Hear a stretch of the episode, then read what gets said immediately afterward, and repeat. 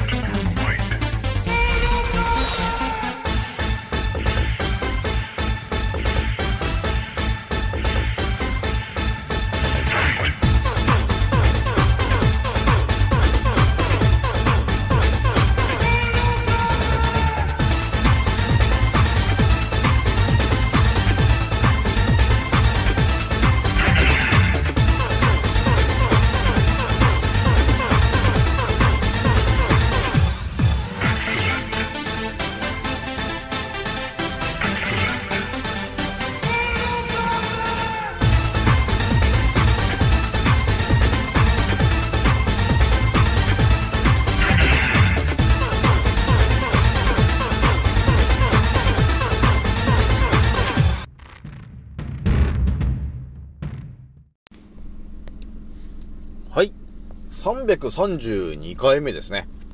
賢者の戦闘プログラム第228弾。始めさせていただきます。創造戦オメガ号宇宙一の免疫力マスター、青木丸でございます。今から話すことは私の個人的見解とおとぎ話なので決して信じないでくださいね。はい。ではですね、えー今回ね、えーお伝えするのがですね、いつも通りインスタの告知で、えーお伝えしたんですが、えーまず一発目にですね、えーいいですか？と。全地球人聞いてくれと。ビタミンは存在しないと。いう話の、ちょっとね、今回2話、第2話だね。第2話をお伝えするんだけども、で、2つ目がね、えー気軽に DM くださいねの、えーお話を、えーしようと思います。じゃあ今回ね、気づいた方と覚醒した方がですね、一番注意しなければならないことと、えーその立ち回り方。まあ今回ですね、えー127回目になりますと。いうことになります。じゃあね、えー、とりあえずね、皆さんね、えー、今回ね、あの、また青木丸ワールドがね、えー、炸裂するなと。えー、いうところがだいぶ見えてきてるんですけど、私もね、よく、えーこの、このことに気づいたなと、えー思っているんですけど、あのね、やっぱりね、レオナルド・ダ・ヴィンチ思考っていうのはね、ちょっとね、圧倒的すぎて、えー、ただでさえね、この、5年前に覚醒したこの上級クラスのね、賢者思考で世の中を見てたこの私から、私もさらにね、私がさらにパワーアップして、レオナルド思考を使いこなしちゃってるんで、余計見えちゃうと。ね。余計世の中に起きてることの、おかしいことについて、気づけることになってしまったんだよね。今回ね、今回話す内容は結構皆さんね、あの、相当レアな話になっちゃう可能性が高いから、えー、もしかしたらインスタ消されるかもしれないんで気をつけてください。あの、まあ、いなくなっちゃったということがあったら、あの、えーとね、テレグラムのね、テレグラムの中で、えー、幻の島、テラビスタっていうところで 私は活動してるんで、そこに来てもらえると、ああ、あ、青木村さんいたということになりますから。ね。まあ、あとは、まあ、インスタがなくなったとしても、一応まだ、え私のノートブログと、えアンカーラジオ、ね。えその辺はた、とりあえずまだ生きてる可能性があるので、まあ、そっちの方でうまくやってもらえるといいかなと、えいう感じがあるという感じなんだよね。じゃあね、ちょっと、お伝えしちゃおうかなということなんですけども、えーまず皆さんね、ビタミン、ね、ビタミンというもの、皆さんね、聞いたことある人いますか？皆さん。ありますよね、ビタミンね。そのビタミンっていうのはね、えー我々がですね、えー生まれてから、やっぱり何かを食べるとか、えーそういう時に、ビタミンを取らなきゃダメだよと。ビタミン C を取りなさい。とかね。えービタミン G、B なんとかが足り足りませんよとかっていろんな話をね、えー聞かされてきたんだけど、我々はね、知らなかったんですね。ビタミンっていうものが一体何なのかということについて、結局ですね、誰も教えてくれてないね、ということに気づくわけなんだよね。で、ちょっと調べると、まあ、いろんなね、この地球にあるもので、えー、ほとんどのものがそのビタミンと呼ばれてるものが入ってるんだよと、えー、いうことが書かれているので、我々はですね、えー、ビタミンというものがあたかも存在しているんだということをね、えー、思い込まされて、刷り込まれて、えー、今に至っているということなんで、多分ね、あの、地球にいる、これはね、ほぼね、99%の人が、ビタミンが存在していると、えいうふうに思い込んでるんですが、ビタミンについて、だからね、疑問に思ったことがある人がいないわけ。なので、ビタミンが存在しないんだと、えー、いうことを私が言ったことがきっかけでみんなね、え、そうなの？ということでやっと気づいて、いろいろと調べ始めると、いや、いうことになるんだよね。じゃあまずね、一つずつちょっとお伝えしていくんですけども、えー、ビタミンと、ね、呼ばれてるものは、一体どんなものなんですか？と、ね、言ったときに、えー、漠然とね、うーん、なんていうのかな、結局ね、体に必要なのって3つのね、タンパク質とか油とかっていろいろその三大栄養素っていうのがあるじゃないですか。えー、それがあるんだけども、ビタミンの役割っていうのは、その3つのね、栄養素を、の補助するような役割。として存在しているのがビタミンなわけなんだよね。だからいろんなとこを調べても、その三大栄養素みたいなメインどころの栄養素の、えー、補足、えー、それを効率よく吸収するためのビタミンみたいな感じで書かれてるんだけど、ということはと、ビタミンというものがなくても別に人間生きていけるということですよね、ということになるんだけど、えー、我々はね、なんかね、どうしてもそのね、ビタミンというものが存在していて、それをなんとなくね、バランスよく取らなければならないというような思い込みをさせられていたんだよね、ということなんですよ、皆さん。えなのでね、え今回ね、あの、気づけてよかったな、ということがあるんだけど、じゃあね、あの、一個ずつね、このからくりを、え私が見破っていくことになるんだけど、このね、ビタミンという話を調べていったときに、えー、あの、高木さんっていうね、高木さんって人に到達するんだよね。それはですね、その、宮崎県に住んでた人なんだけど、えー、ビタミンの父と呼ばれてる人に、まず出会うわけだよね。そのビタミンという歴史を辿っていった時に。そうすると、その人に、その高木さんっていう人に到達して、その人は一体誰なんだと、えいうのを調べていくと、その人は、その、明治とかのね、えー、その辺の時に、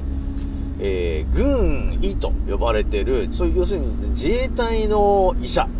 みたいなことをやってた人なんだよね、と。だから歴史をもうちょっと辿ると、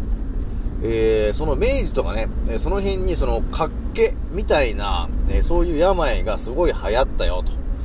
で、その時に、その高木という人が、えー、活気というものをどうにかして治せないかみたいな話をしてて、あ、そうかと。栄養が足りてないから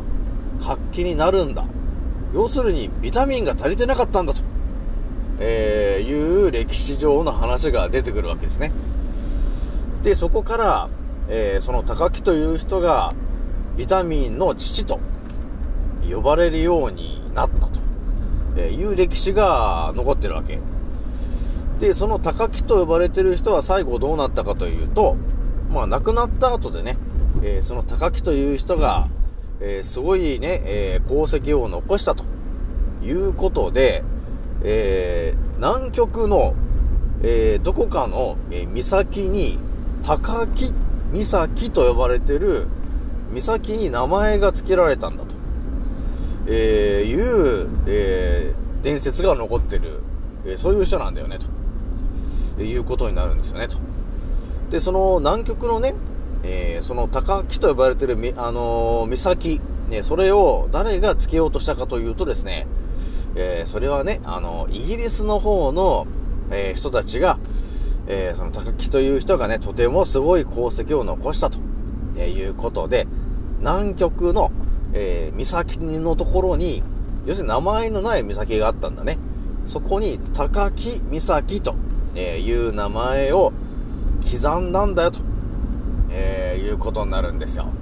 だからとてもね、えーすごい功績のあることをやった人なんですよ、と、えーいうことですよね、ということなんですよ。で、その高木と呼ばれてる人は、えーどこでその医学を勉強してきたんですかと、えいうところを調べてる調べるとですね、え出てきたのがですね、イギリスのね、えイギリスで医学を学んできたんだよと、えいうことが書いてあったんだねと。だから南極で、あの、岬に名前を付けるときに、イギリスの人たちが出てきて、あーとてもね、すごい功績を残した人なんだと。えーなので、えー南極に、えー高木岬と、えいう名前を、えー付けましょうと、えいうことになってと、えとてもその高木という人は、えー、どえらい功績を残した人なんですよと。いうことになるんだねと。いうことがわかるわけなんですよね。なので、その高木と呼ばれてる人は、ビタミンの父と、えーいう風に呼ばれたんですと、という、ね、えーちゃんちゃんという話があったんですけども、えーここでですね、皆さんね、当たり前と常識の人は、ここでね、もうこう、ちゃんちゃんの時点で終わってしまうと思うんですけども、このね、高木さんの、あ、じゃ高木さんのね、えーこの人生ね、やってきたことと人生とその結末を見てもらったときに、えーなんかチラチラね、もう隠蔽工作みたいな話が、これは相当来てるなと、えーいうところが、え出てくるんですね。でね、皆さんにお伝えしとくのが、えーこの、えー上級クラスになったね、この私がですね、えーその世の中に捏造されてる歴史、えーこれをですね、見破るための、えーなんていうのかな、条件、えーというものがね、もうある程度も出てるんだね。えー出てるので、一つ目からちょっとお伝えしていくんですけど、えーこの歴地球で起きてる歴史を隠蔽するための、えー条件の一つがですね、イギリス、はい、イギリスという国が絡んできた時点で、えー歴史を捏造している可能性が高いよという話になりますね。なので、この高木という人はですね、イギリスに、要するに留学をして医学を学んだよと。はい、この時点で、えー歴史を何かしら捏造される担当になっている。えーあとは、えー何かしら、え真実を隠蔽するために、えイギリスが絡んできてるよと、えーいうことがあります。えなので、その高木という人がやってること、えーあとは、えーその結末。で、結末に出てくるのももちろん、イギリスが出てきますね。イギリスがなぜか南極に名前を刻むと、えいうことをやってるということは、よほど、その高木という人がやらかしてることについて、えー私がお伝えできるのは、えかなり嘘をやらかしてるという結果が見えてきますね、と。えーだから、嘘を広めてくれてありがとうね、ということで南極に、その岬に名前を刻んでいると、えーいう風に捉えてもらった方が分かりやすいということなんだよね。で、これがですね、結構いろんなことに使えるわけなんですよ。だから、いい例で言うと、そうですね、明治維新ね、えーその辺の時に、あのー坂本龍馬、ね、えーその辺がですね、なぜかイギリスに留学してたりとか、ね、するよね。えーあとなんか天皇とかが、イギリスになんか留学してたりとかね、え、いう過去を調べてった時にいろいろありますね。あとはなんだろうね、その東京駅とかを作った、あのね、あのヨーロッパ風な建物ですですよね、あの東京駅。あれを作った建築家の人も、なぜかイギリスに留学していると、えーいうことになってくるんで、す、えー、べ、てのね、えー歴史で、えそれを捏造する、えキーワードになる人が必ず言っているのがイギリスになるわけですね。なので、今回の高木さんも間違いなく捏造されてる歴史に、えそれをやってる人なんだよ、ということなんですよね。で、南極にまでその名前を刻むということは、それがですね、とてつもなく、この地球人たちにとって、えーとんでもなく、えー真実とは真逆の情報を、その高木さんという人は発信してるよ、ということをそこが証明してるようなものなんですよね、ということになるわけなんですよ。だから、普通のね、当たり前と常識の羊さんたちがね、ああ、ビタミンの父と呼ばれてる人で、あ、そうか、南極に名前を刻まれていたんだと、えーいうことが分かったら、普通の人はですね、ああ、すごい人なんだっていうふうに思うんだけど、いやいやと、ね、この上級クラスのね、えー宇宙人の免疫力マスター、青木丸ぐらいになってくると、南極にと、で、言葉が出てきた時点で、おいおいと、南極って一体どこの話してんだよ？っていう話にもなるし、ね。そしてイギリスが出てイギリスに留学してるし、ね。その時点でもはやもう嘘なんじゃねえの？と、えーいう話なんですよね、と。いうことなんですよ。これがですね、嘘なん、嘘というか、その高木と呼ばれてる人が、えー多分何かしらね、イギリスに言われて、ビタミンというものが、えー、活気の原因、要するに栄養素なんだよということを多分言えと、えーいうことを多分ね、言われたと思うんだよね。で、そのビタミンということを発信して、えー彼は有名になったんだけど、そもそもビタミンと呼ばれてるものが存在しねえんだということなんですよ。私が今回皆さんにね、地球人の皆さんにお伝えしたいのが、ビタミンと呼ばれているものは存在しないということなんですよ。だから、皆さんね、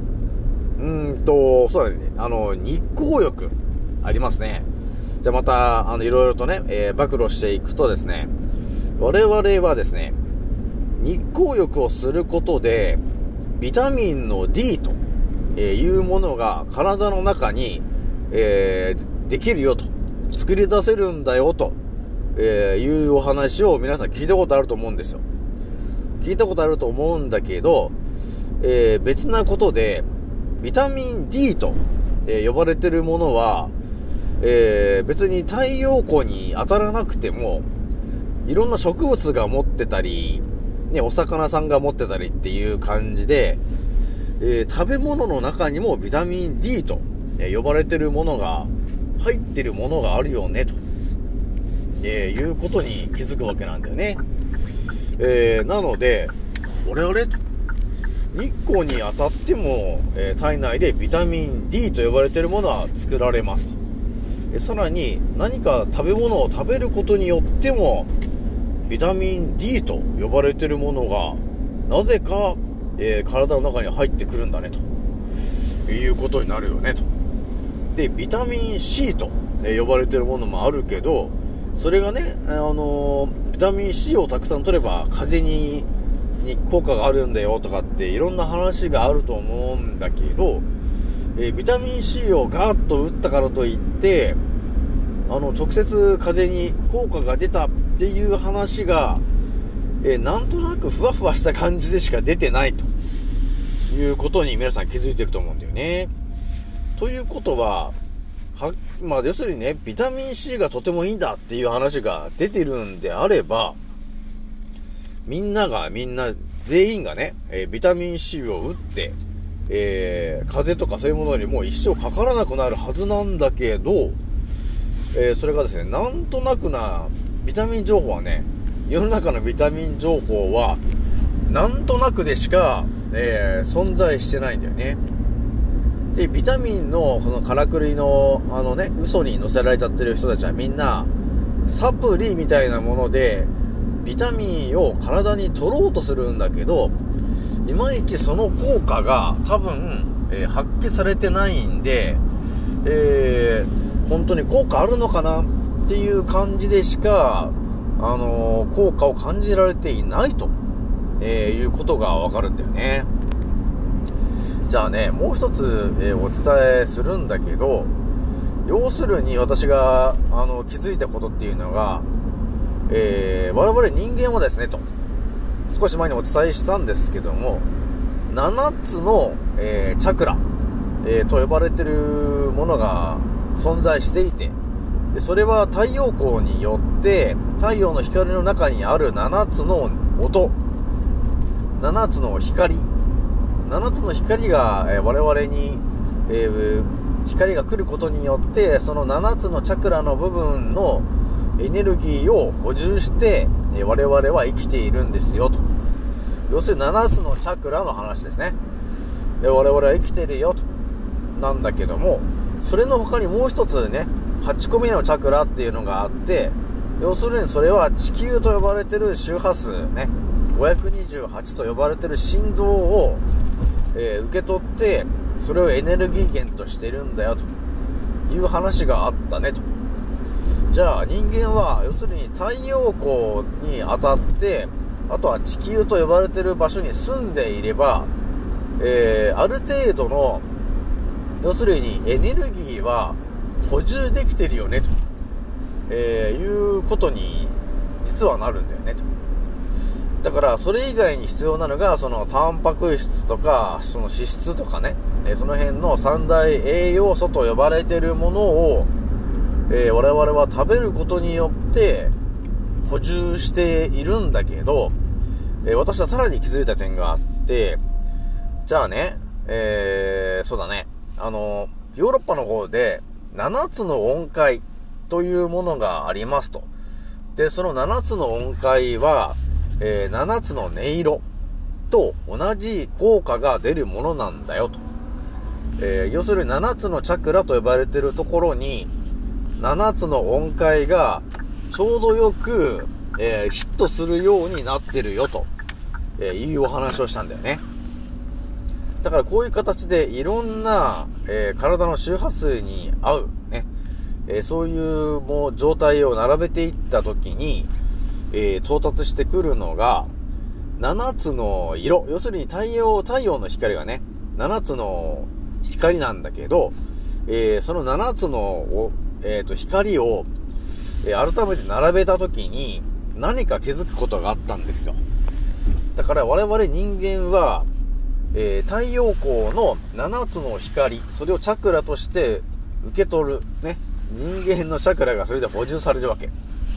で、要するにエネルギーをね、いろんなその、えー頭の上とか眉間とかいろんなところに 7, 7箇所の、えーチャクラの部分があって、えーそこに太陽光から発せられるエネルギーを、えーエネルギーと振動を得て、えー健康になってるよと、えーいうことがあるわけ。えーなので、それと同じように考えてもらったときに、えー食べ物、えーをじっくりと見てもらったときに、いろんな色の食べ物があるね、ということに気づくわけなんですよ。だから、ピーマンがなんで緑色なんですかと、えいうところがあると思うんですよ。えーなので、そういうところから、キャベツはなんで緑色？ね、あるし、紫キャベツはなんで紫色なんだ？っていう話もあるし、トマトはなんで赤いの？っていう話もあるよね。なので、えー我々はですね、気づかないうちに、その、色がついたものを食べているんだよね、と。いうことになるわけ。で、これも本当気づいた人じゃないと到達しない話だったんだけど、要するに、色を食べる。ということはどういうことを言ってんのかと、えーいうので私が到達した話を究極言ってしまうとですね、色を食べる、要するに、7つの、えー光をのチャクラの栄養分である周波数、要するに振動を食べてるよ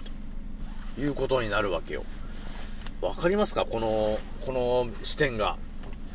だから、ピーマンを食べるじゃない。ピーマンを食べるということは、ただピーマンを食べているわけじゃなくて、ピーマンのその周波数があるじゃない。その虹色のその音色の一つである、緑色と呼ばれている、その周波数ね。えそれを食べることになるから、そこが満たされていくよと。いうことになるわけなんですよ。なので、ちょっとね、今回はね、ちょっとこれぐらいの話にしときますけど、要するに我々が食べるものに、すべてチャクラが太陽光で育ってるわけなんで、そのチャクラが練り込まれたものを我々が食べる。そうすることによって、我々のチャクラ7つの部分に、その野菜たちが、えーその、栄養、栄養なんだけど、ビタミンじゃなくて、要するに、その、光の周波数の、えー、チャクラというようなエネルギーを、えー振動として吸収できるということになるんだねと。だから我々は生きてるよということなんだよね。という深い話なんですよ。ちょっとね、とりあえず、残りは明日、また話しようかなと思います。じゃあ今回ね、ちょっとこれぐらいにしときます。次の音声でまたお会いしましょう。またねー。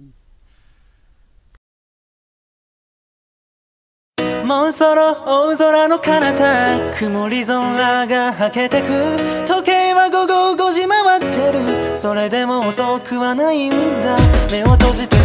えるふりはもうして誓ったんだ。今の俺ならばきっとどこまでも行ける。Yeah! どこまでも今俺は旅の途中。この広い未来で俺は何か見つけられるかな。不安だけど今飛び立つ俺のエアプレイ今飛び立つ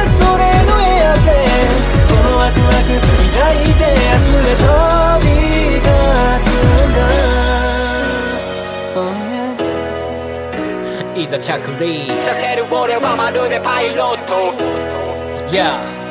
どこにでもある。小さなしがらみに振り回されている未だに右左。左右気にしないように生きる。だってライフは一回きりなのに。また誰かが噂話噂話そんなくだらない時間使ってなら俺らは速攻動紹介で境界線越えて You